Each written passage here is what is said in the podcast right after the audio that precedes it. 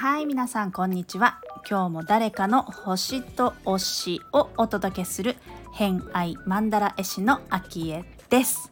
この番組は毎回数珠つなぎにお友達を紹介していただきながらゲストの好きなものを語っていただく番組となっております。時折星読みも交えつつ平日毎日更新、ゲストの熱い推し物語をお届けいたします。今週のゲストは、えー、京都の、あのシェービニストのゆみちゃんからのご紹介で、えー、インド古典楽器サロード奏者でいらっしゃいますルミオンさん来ていただいております。えー、お話いただいたのはですね、まあ、このインド古典楽器サロード、皆さんご存知でしょうか？私はもう初めて聞きまして、あのー、割とこうヨガもね、歌うヨガ、キールタンとかいろいろあるんですけれども、まあ、マントラ唱えたりとか、その時ね、あの一緒に楽器をこう奏でたりっていう方もいらっしゃるので、あのインドのね古典的な楽器っていくつかは知っててもサロードは知らなかったですね。はい、まあ、そのサロードのお話だったりとか、あとあとはお仕事でもされている魂服っていう、そのねその人の魂の服を、えー、見るっていうねお仕事をされてるんですけれども、まあ、そのお話をしていただいております。すごく興味深いので聞いていただければと思います。ちなみにですね、実はルミオンさん、このラジオ収録の後に偏愛マンダラ自体にお申し込みをくださいまして、えー、こちらがですね昨日納品とさせていただいておりました。もうすごいタイミングですよね。ラジオ配信の前日に納品っていうあの完成ということで、えーとおそらくあの偏愛マンダラ書いた後はインスタグラムにその偏愛マンダラ投稿するので、あの詳細が解説がいろいろと見れるんですけれども、まあ、今回お話しいただいた内容以外にですね、まあ、ずっと好きなもの、もう改めて好きなものを書き出していただきまして、そこから深く、えー、もう一度ミーティングをして星読みをしてみたいな形で、えー、改めてやって書き、私がね偏愛マンダラを書いていくっていう作業になるので、今回のお話の部分としてはこうね、割とライトな今好きな旬なもの、あのー、今ハマってるものみたいなお話をしていただいたんですが、偏愛マンダラの方はもう昔からすごくずっと好きっていうものをいろいろとお聞きしたので、そちらも楽しみにしていただければと思います。まあ、今回のアイコンもですねルミオンさんの偏愛マンダラに変えさせていただいてますので、そこでもチェックいただければと思います、ね、一緒に楽しめるのが一番最高ですよね。ではでは偏愛にまつわるホロスコープご紹介いたします。えー、自分の潜在意識だったりとか、子どもの頃の記憶だったりとか、えー、癒しを司る月星座が蟹座さん、自分のワクワクときめきを司る金星星座が乙女座をお持ちのルミさんです。星読みが好きな人はこの星座も背景にお聞きくださると楽しめるかもしれません。それではどうぞ。はい、それでは今日からのゲストはルミさん来ていただいております。まずは自己紹介からお願いいたします。あ、はじめまして、ルミオンです。えー、京都に住んでて、えっと、今は滋賀と京都のに拠点でえー、活動をし始めたばっかりのところでございます。サロード奏者やってます。よろしくお願いします。よろしくお願いいたします。えっと、京都と滋賀のに拠点生活をしてる、はい、ってことはどっちにもホームというか、そう、部屋があるってこと。部屋があるの？はい。だから基本的には京都で、うんうん、で、あの滋賀の方はもう好きすぎて借りたっていう感じで、その場所がそうで、まあそこをなんとか活用したり、シェア、そのすごくいいとこなんでシェアするためになんかこれから活動していこうとしているところですね。なるほど。じゃあそこで暮らしているというよりは、そこの、はい、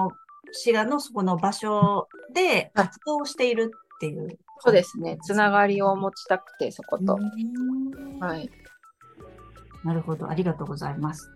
まあ、そこのお話とつながってくるとは思うんですが、活動の、まあ、一応あのインスタグラム概要欄にも貼らせていただいてるんですけれども、えっと、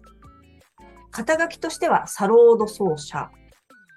になってますね。そうですね。最近そういう風にしましたけど。うん、いや、なんかすごいアイコンが、アイコンのところ、はい、今の写真だと背中に背負ってるのが、はい、あれがサロード。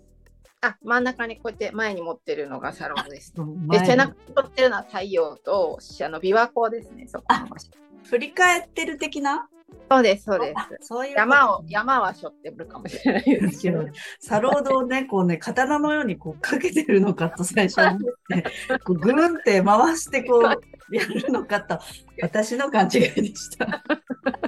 そういうそうか確かによく見るとそうだった。そう。なんかあの、うん、はい、うんうん、サロード自体は多分ご存知ない方も多いのかなと思うんですけれども、はい、私実はあのーまあ、ヨガもしてるのでこうヨガのそういうシタールとかいう楽器はなんか馴染みがあるほどではないんですが聞いたこともあるっていうのはあるんですけど、うん、はい、サロードは知らなくて正直、うんうん、えっと、そう日本に入ってきてないんですよその楽器自体が、はい、奏者もほぼいないですし、うんうん、なんかあのふたりいるかなぐらいで、うん、はい、あ、そんな感じ、まあ、日本にふたりいるぐらいな感じだと思います、えー、もう全然あの形状としてはギターみたいな形状の弦楽器なんです、ね、形状はね日本の琵琶に近いんですよ。なんかの源流が一緒なんですよ。そうそう。でもなんかこうちょっとハイブリッドな感じで、うん、あのイスラムのラバーブっていう楽器がそもそも理由なんですけど、うん、はい、イスそこからインドに入ってきた時に改良されてあの弦がめちゃくちゃ増えたなんなんにじゅう、うん、何本ぐらいに増えて、でなんかこの、あの指押さえるところがもう金属でできてて金属と革の組み合わせになってて、うん、なんかすごいハイブリッドな見た目なんですよ。革なんですね。革ですね。水流革と、えー、金属板でできてて、なんかすごいね、見た目と音に惚れて始めじゅうねんまえに始めたんですよ、ね。じゅうねんも前から。はい。でもそのにねんぐらいで活動休止というか、まあ、学ぶのをいっかいやめているんですけども、で最近活動し始めたところですね。去年ぐらいから再開したところです。一応触ってはいたりとか、まあ手元には。楽器は手元にあったんですけど先生がいなくて先生を失ってしまったので、うん、じゅうねんまえに、うんうんうんうん、続けられなくなって家庭的にも、うんうん、そうでも去年からありがたく再生を見つかり再開 し, しております。確かに今あの私 YouTube でちょっと検索してどんな音かなと思ってちょっと検索をして聞いてみたんですけど、はい、あのーみんこうラジオで聞いたことがない人はどんな音だろうって多分思うから言葉で簡単に説明できればなって思って私の印象を言おうと思ったら今ルミさんが、えー、と琵琶って話してたのがすごくピンときてなんか響いてくる感じとか、はい、なんかちょっと内省的なんでさなんかシタールって華やかじゃないですか、うん、こうダラシャラシャラみたいな、うん今はなんかドゥーンみたいななんか感じでサロードは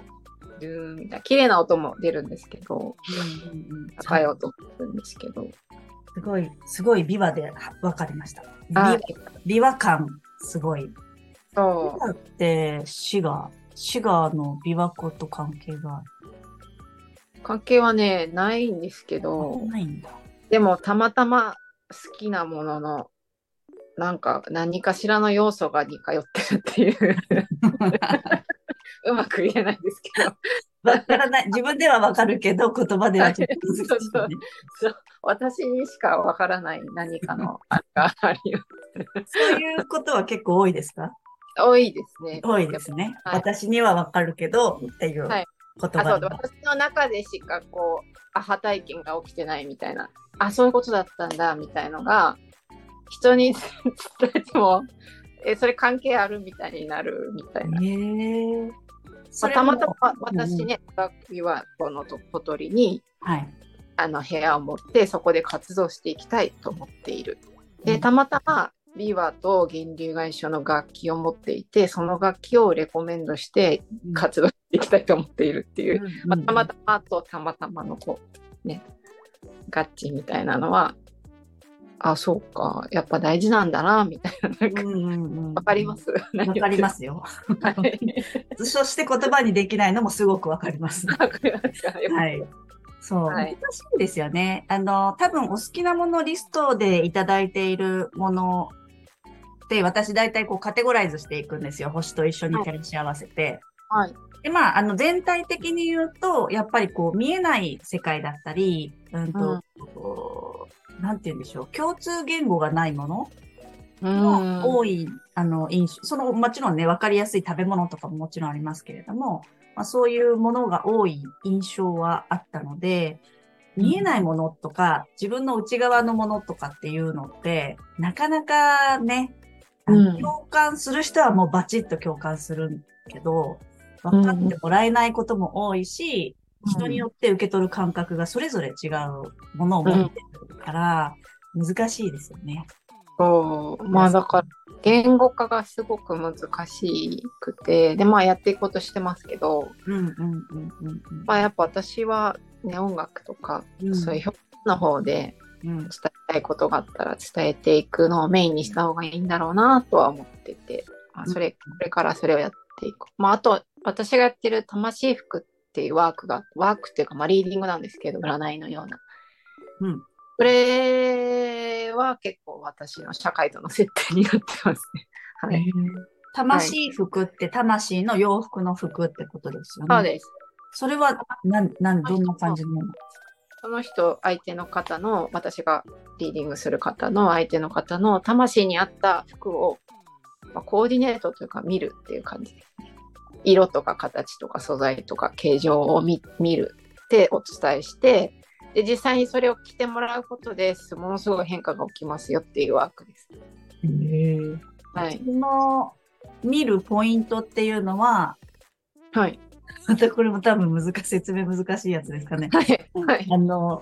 結構してます、もうすでに。言うとな何ですか、何何を見てそのその人に合うポイント、あの服を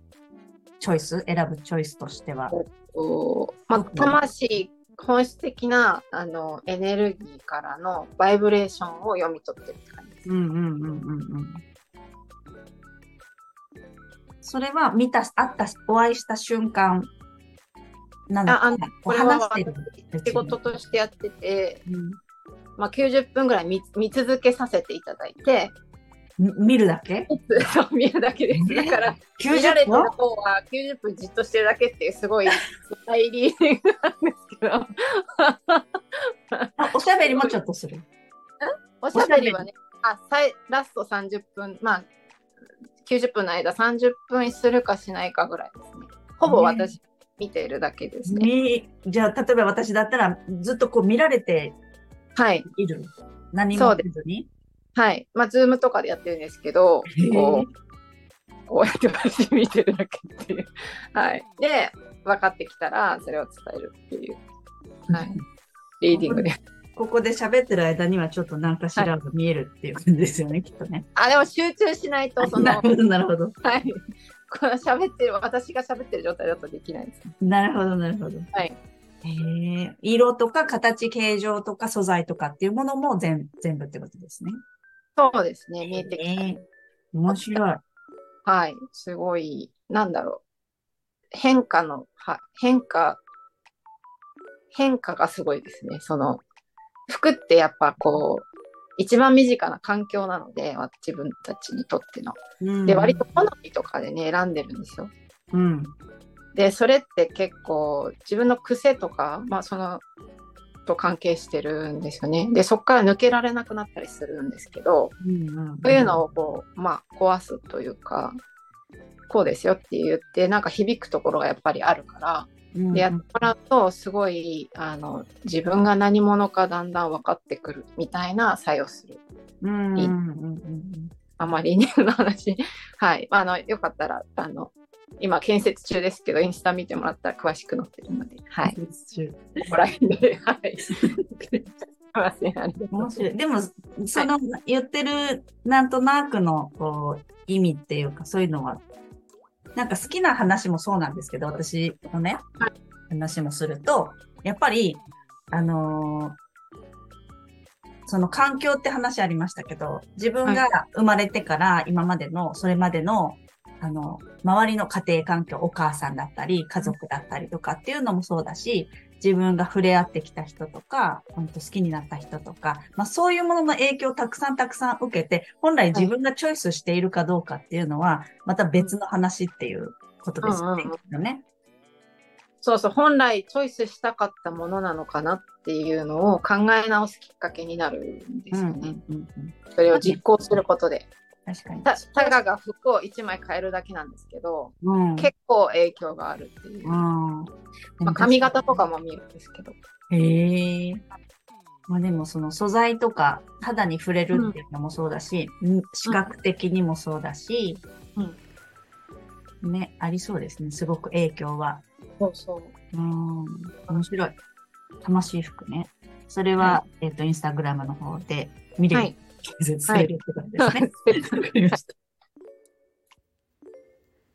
はい、ということで今回の偏愛マンダラジオいかがだったでしょうか。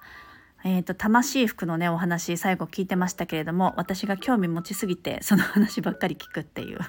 回になりましたね。マサロードのお話もしてくださいましたけれども、あの魂服の話の中で、えー、着るものっていうのが、まあ、体にね触れるものですし、自分の一番身近な環境だよって話がルミオンさんからあったと思うんですが、あれすごくわかるなって思って、あの偏愛マンダラを描く時というかですね、まあその偏愛を、その人が好きなものっていうのをこうやって聞くんですけれども、その自分の好きなものってそもそもルートをたどっていくと、うんと例えば昔褒められたから好きになったとか、えー、自分の親がよくよく愛用していたものだから馴染みがあって好きとか、自分の好きな人が好きなものだったから好き、推しがね好きだとか、まあ、そういったものもありますし、あのー自分の地域だったりとかね、住まいだったりとか、えー、お仕事だったりとか、そういった外的要因、環境によって自分の好きなものって割とできてるんですよね。でもあの私は全然それで偏愛に関して、偏愛マンダラを描くに関してはいいと思うんですけれども、その魂服に関して言うと、その魂の服になるので、そもそもその誰かからとか外外的要因が あの、あってある自分、成り立っている自分っていうものよりも、そもそも以前に魂のレベルで好きなものだったり、そういうね魂服っていう洋服だったりとか、そういう自分の魂レベルっていうのはそういうことなんじゃないかなって、えーと、そうやって聞くと結構分かりやすいですよね。あの自分の好きなものって自分が本当に好きなものとは限らなかったりするんですよ。でもそれが偽物ってわけではないと思うんですけど、そのもともと、まあ私こうやってね源流をたどっていくんですけど、もともとその好きなものって誰々が好きだったものだよね。じゃあその誰々が好きだったのがどうして好きなのかっていうと、その人がのことをどうして好きになったのかっていうことをね、こうなんでなんでってたどっていくと、自分のもともとの本質っていうものに触れることができるので、時間がなかなかねあのないと深掘りって難しいと思うんですけど、お好きな人はぜひぜひあの自分の一番好きなものでねやってみてもらえればいいんじゃないかなと思っております。はい、ということで、えー、あの偏愛マンダラの解説に関してはラジオ内どっかでしたいなと思ってるので、えー、どこかの回で、短い時間の回でとかね、えー、やっていきたいと思いますので、そちらも楽しみにしていただければと思います。はい、ということで本日もお聞きくださりありがとうございました。今日も良い一日をお過ごしください。偏愛マンダラ絵師のあきえでした。ではまた。